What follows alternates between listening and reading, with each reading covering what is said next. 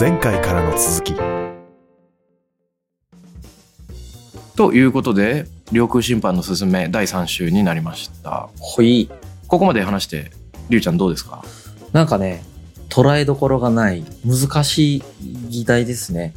我々もなんかこう、ちょっとずつ空振りしてる感じもあって。ねお互いが言ってることがお互いにそこまで響ききってないみたいな、うん。うん。ななんか、それを楽しんでる、今僕は。で、ちょっとずつ、ちょっとずつ今全貌が見えてきてるんだよね。あの、みんなが話すことによって、さっきの旅人のメタファーとかによって、ヒロさんが、あ、自分が問いたかったのはこれだったみたいな話が出てきたりとかして、うんちょっとずつ、その輪郭が今やっと見え始めてるっていう、この過程が面白かった。ああなるほどね、ああ、いや、僕もその通りでさ、やっぱ、ちょっとね、問いがでかいっていう、まあ、それが反省なのか、いいのか、ちょっとまだ判断つかないんだけどさ。だから、問いがでかいからこそいろんなこと言えるっていう、間口の広さあるんだけど、正体がつかめんっていう側面もあって、うんまあでも、超相対性理論は、それだから面白いのかもね。うん、それでいいかなと思う。なんか、もやもやする回とかがすごいいいなと思って。聞いてたらもや、そうじゃねえだろとか思ったりとかね、すればいいんじゃないかなと思うんですよ。聞いてる人が。うん自分はこう思うとかね。まあ、だいぶでも輪郭がやっと今3話目で僕としては見えてきてるかなと思ってて。うん。どう孝太郎さんは？うーんそうだねなんか恐れずに言うならば人生そのものが領空侵犯なのではっていう気もしてきたね何何？つまり基本的にはさ面白い発見って世界の見方が変わる瞬間にあるじゃんうん。でそれって自分がそれまで培ってきた世界観とか自己認識みたいなのが覆される時に、はっ面白いってなるわけでしょ、うん。でそその時って自分の意識が別の領空に行っちゃってる状態かもしれなくて確かにね。あこれ面白いみたいになってる時ってその時の自分の常識とか自分の世界がちょっとガラッと崩れかけてるみたいな崩れ始めてる、うんうんだから自分があらかじめ知ってる面白いものを深掘りするのももちろん大事で俺だったら例えばサスペンス映画が好きだからふう今日の夜はちょっと映画見ようって思った時とりあえずサスペンスで探すんだよね。うん。まあ、大体ネットリックス上のやつは見切っちゃってこううーんみたいになるんだけど、うん。でさこれ絶対俺これ好きじゃないわみたいなのを無理やり友達に勧まれられる時ってあるじゃん。うんうん。うんうんうんいやそれはちょっとみたいなでもでも見てみる騙されたと思ってとか言われて本当にちょっと騙されてみると意外に重いまあもちろん失敗も多々あるが、うん。たまに面白いと。だとすると、まあ、こういうのも全部領空侵犯かもしれなくてその自分の中の未知なる興味が開拓される時ってすごい快感だし自分が拡張されていくわけだけどうん。で人生全体っていうのが自分が作ってきたいろんな固定観念をちょっとずつ壊していくプロセスうんで、領空侵犯してもらううん。ことが快感だし人に領空侵犯することも快感っていうふうに言えるんじゃない？うん。いやーだからさそうなんだよね。これえっと前々回前々話かな「わかる」の深淵を除くって回あったと思うんだけどうん。その「わかる」っていうのはその自己破壊みたいなキーワードが語られてたと思うんだよ。まあバカの山を下るみたいな話うん。うん。もあったと思うんだけど、だから領空侵犯もそれなんだよね。ちょっとさ、確かに。こう自分がその領域でどれだけプロフェッショナルでも外の領域行くと、まあ、素人になるわけじゃん。うん。うんでもその素人になるっていうのはある意味こう自分がバカであるみたいなそういうこう怖さがあるっていう中でうん。でもそれによって得られるこうななんつうのかな新たなうん。ナレッジの快感もある。うん。一方でなんか批判されるとかバカに思われるみたいなそういう恐怖心もあるうん。このトレードオフの中でみんなそろりそろりと一歩ずつ出て、あい、あっちみたいな、そういうね、で引き戻すとかな、なんかそういうこともなんかあると思うんだけれども、うん。うんでそういう喜びを知るっていうのは結構大事なことなんだよね、多分ね。そうだね多分防御しないってことなんだなとは思った。さっきの孝太郎さんの話聞きながら。その、自分がこれ絶対面白くねえだろみたいな映画を紹介されたのを、よっしゃ見てみようって思うって、防御してないもんね。生き方として。そうなんだよねノーガード戦法。だから、領空侵犯ってノーガード戦法の一つなんだなとも思った。そうでぎ逆にガードしちゃうとさ結構人生が先細りしていくっていうか、それってあれじゃんなんかこううん。食べログ3.5以外の店行きませんみたいになるとさ多分自分が本当に好きな店に出会えないじゃん。そうね。平均点の店しか行けなくなるというか。でなんか食べログでは評価低いんだけど俺にとってはめっちゃうまい店みたいなの方うん。が多分人生を揺るがすはずで、うんうん。そっちを見つけていきたいよね。これね、だから、例えばね、古典とかでも、急に仕事の話になるんだけど、自分が得意な仕事と、そのまたチャレンジングな仕事ってあるじゃないですか。はい経験的にもうできますってなってる仕事と、チャレンジングな仕事ね。で、全部チャレンジングな仕事にするとね、すごく辛いんですよ。100%チャレンジングだと。全部経験的な仕事だとね、つまんないんだよね。うんだからね、これバランスがやっぱ大事で、73とかね、64とか、まあそれ人によって違ったりしてていいと思ってるんだけど、そのバランスどれぐらいが心地いいかって自分で知ってるとかね、そういうのもすごい大事だと思う。そうだね。そう、領空審判的にチャレンジングにどんどん攻めていこうって思ってる領域と、とはいえ自分の職種ってもともとこれで、この中でちゃんと成果出していこうっていうやつと、うんなんかこの二つのバランスの問題、やっぱどこにバランスのこの区切りを置いていくのかっていうのが、そ人生のステージによって違ってもいいと思う。同じ人間でもね。ちょっと今子育てしてて、プライベートで子育てがそもそもチャレンジングなんで、仕事は抑えますとかでも全然いいと思うし、そういう風に考えると結構やりやすいかなと思った。うん旅まあだからね、観光もずっとしてるわけじゃなくて、うんなんか1ヶ月に1回とか2ヶ月に1回行くから面白いわけだ。うん頻度、バランス。ちょっとさ話若干変えることになるんだけれども、僕がこの領空侵犯っていうことを議論したいなと思ってる理由の一つの背景まあいくつかあるんだけど一つの背景にサプライチェーン問題っていうのがあって、まあ、それは地球環境問題に伴うサプライチェーン理解の話があってね。うん。うん。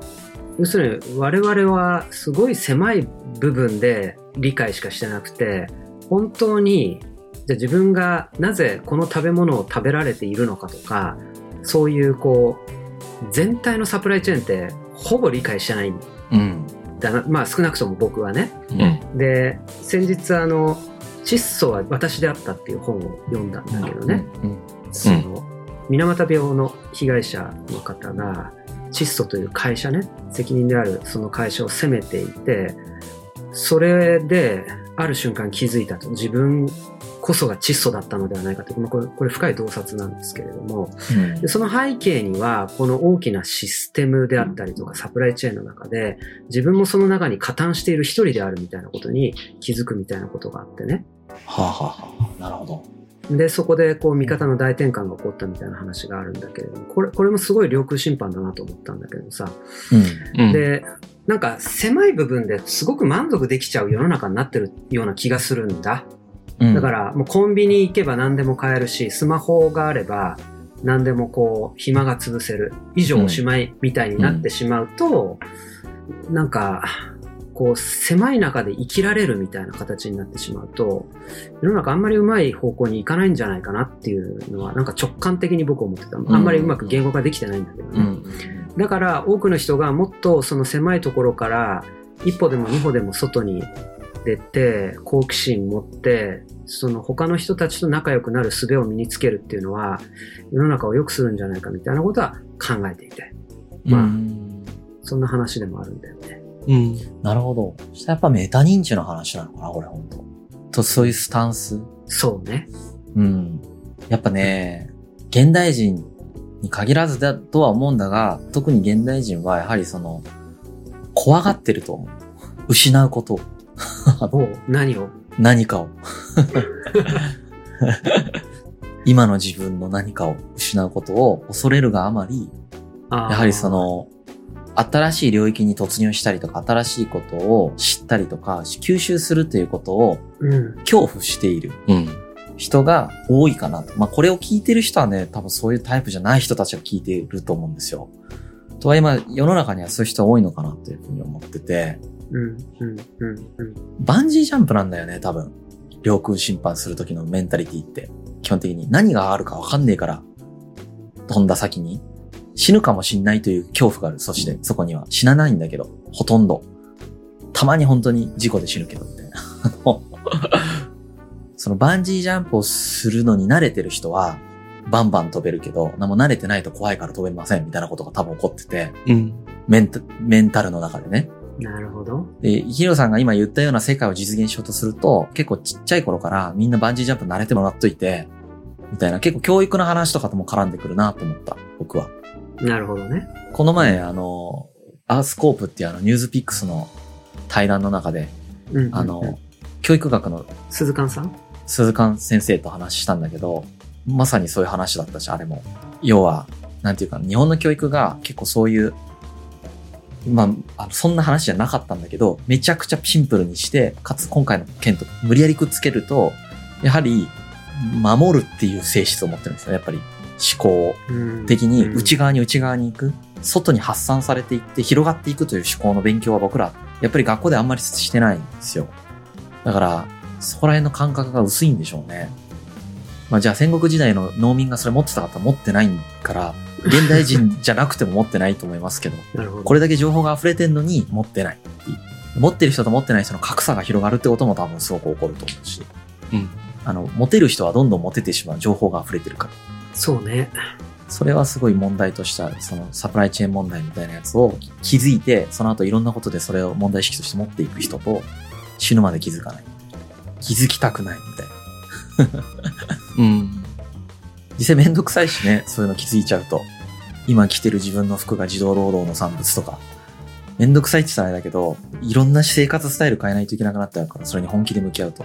あれだね、あの、今のサプライチェーン問題とか、この問題意識自体が結構、まあ、ポスト資本主義について考えた回とかともつながってくると思うんだけど、うんそことメタ認知みたいなのがなんか全部つながってきてるなと思うのは、結局、このあるゲームみたいなのがあるときに、うん。ゲームの前提自体を批判的に捉えることができるかっていうことは一個あるよね。そうだね。既存のゲームのルールの上でうまくやるっていうのはうん例えば今の資本主義の中でめっちゃ稼ぐとか、うんソーシャルメディアの中でいいね取るみたいなやつでうん。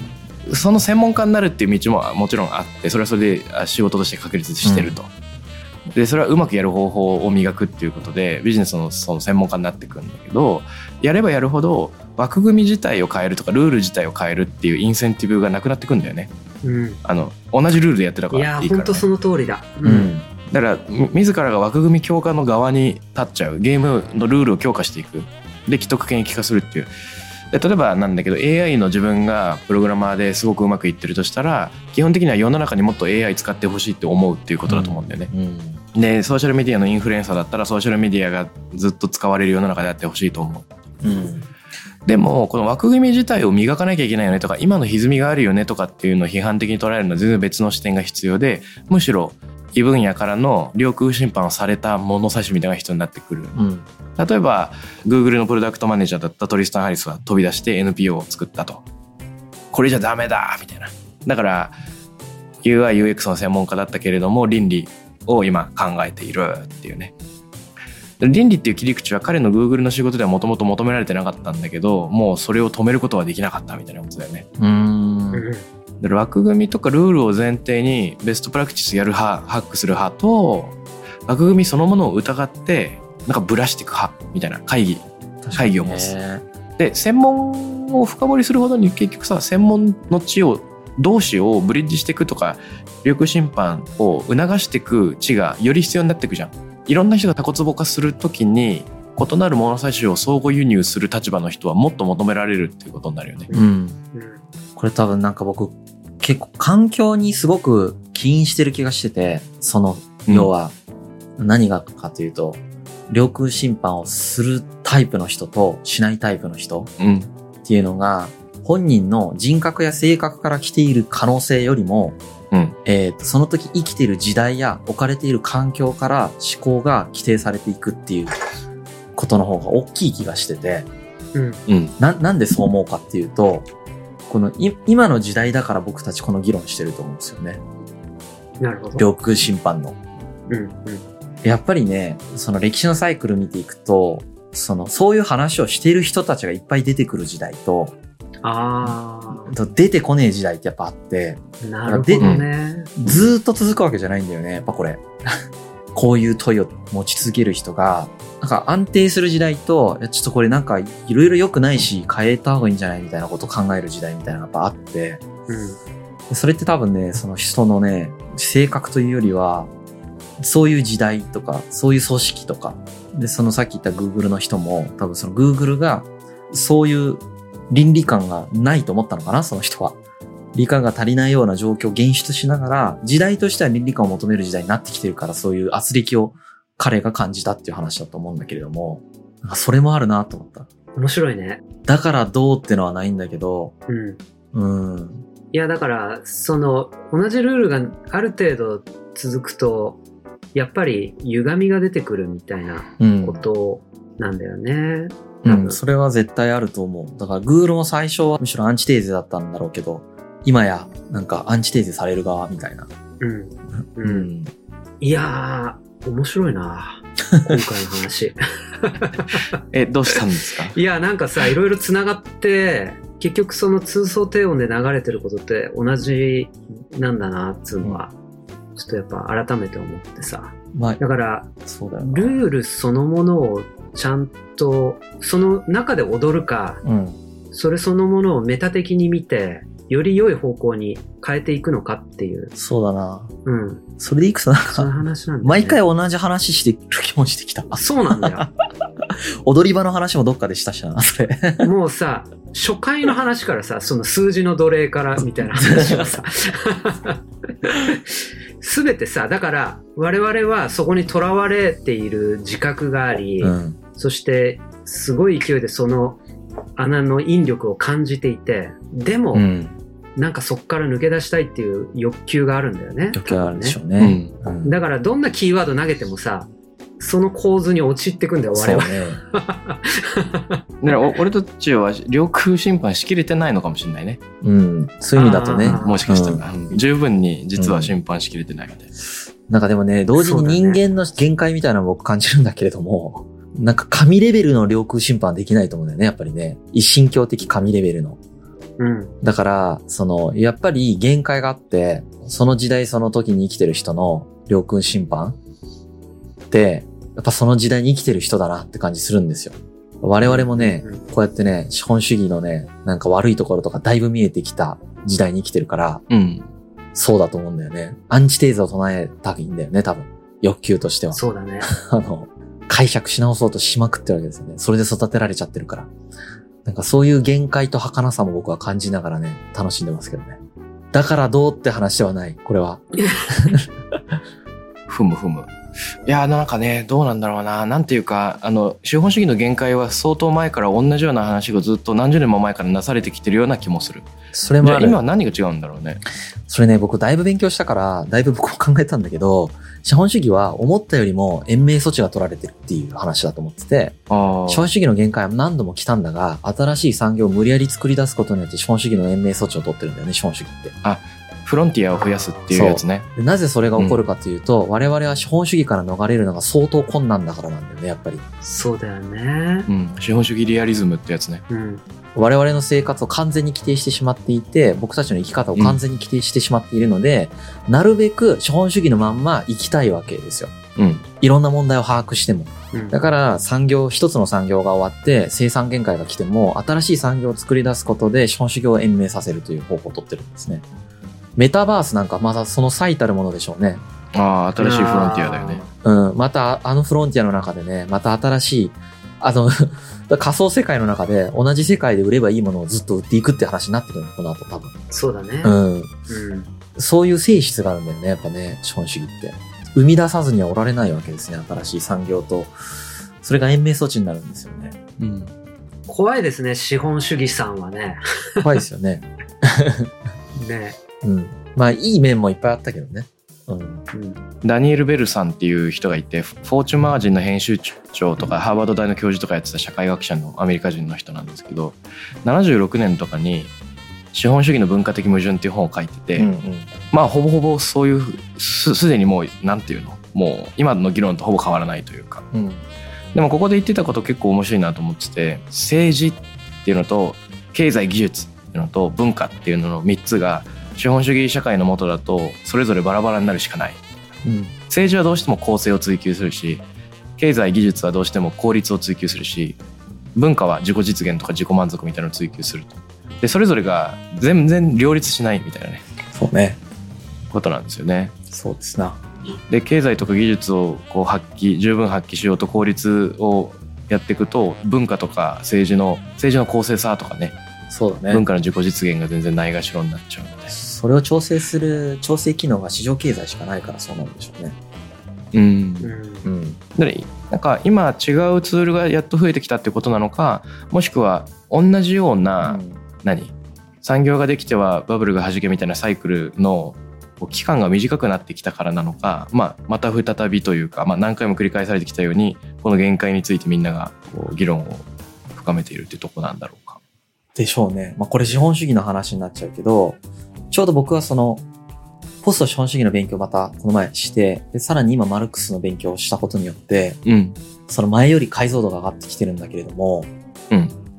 えーっ、とね、そういう調整がうまくできるようになっているかという問いに対しては、ん。少しずつ改善をされている可能性はあるが、根本的解決にならないっていうのが、おそらく起こりうるなって思ってて、うんうんあの、ちょっといいんだけど、解決ができない、みたいな。実際に目の前にある課題が、みたいなことが多分起こる。まあ、それこそね、斎藤浩平さんとかが言ってるのはそれですよね。だから、あの、体制が変わるしかないっていう話だったと思うんだけれども、なんか、まあ、うんそうとは思ってないんだけど、僕は。あの、けれども、あれでしょうね。やっぱり、市場経済っていうものがものすごく強いから、その市場経済というものに我々が翻弄されてるっていう構図自体は実はずっと変わってない。前から指摘されてるし、えっ、と、それを乗り越えてるかのように見えるんだけれども、その乗り越えて新しい産業ができて、今までとタイプが違ったりとか、今までよりもいい感じで回ってるように見えても、時間が経ってくると、結局似たような問題が発生するということを今繰り返してるような感じでしょうね。資本主義。だからそれそのものを本気で転覆っていう言い方もなんかちょっとあのあれなんだけどなんか替えにかかるのかうん。まあ今のルールを良しとして、うん。まあ、延命すベターな延命措置を図るべきなのかみたいなベターな延命措置の議論って結構あるんだよねそうですね本。当に。なんか、どっちも僕大事だと思ってて、歴史勉強してると、結局ベターな方をやりながら、結局どっかで限界値が来て、もうもう本当に全員耐えれなくなって革命起こるというか、根本的解決が図られるタイミングが来るみたいな、そのボルテージのなんか限界突破みたいなところが来るまではベターなやつをやるみたいなのでいいんじゃないかなって思います。さてそろそろあ、本当だ。時間になってきましたので。資本主義の話になっちゃった。これ3週目だっけ、これそう3週目。3週目次回が最終回だね。じゃあ僕なんか次回話したいことうっすら思いついたんだけど。お、じゃあそれ行こじゃあそれあのーうん。ちょっと予告編だけしとくとう。う。うんんあの三国志で有名な義の国ってあると思うんですけど義ってうん。義の国のなんとか劉将だっけなっていう人が書いた人物史という本があるうん。とでその本で紹介されてるい一流っていうそのひ人のことを一流であるとか二流であるとか言うじゃん。うん。なんか一流の概念がちょっと今の我々の解釈と違うらしくて一流っていうのは一つの専門分野を持ってる人っていう意味なんだって。へえ。で二流っていうのは実は二つの専門分野を持ってるみたいな。うん。でここの立場に立つと実はもう一個面白いことが言われてるのはく国の統治は一流の人に任せてはいけないっていうのがあるらしくてあ国の統治は三流の人に任せようみたいなのがあるなるほどね。興味深いじゃないさっきさっきの経営者のその領空審判官とかと近いかもしれないんだけれどもその一個の物差しだと測れないものをそう清濁合わせ飲んで何かの意思決定をするみたいなところでこのなんか三流っていうキーワードはなんかインスピレーションになるんじゃないかなっていうような話をちょっと参考書をですね用いながら次回議論のきっかけにしたいと思います。はーいはい。じゃあ終わりましょうまか。たはい、来週。来週はいはいありがとうございます。次回へ続く。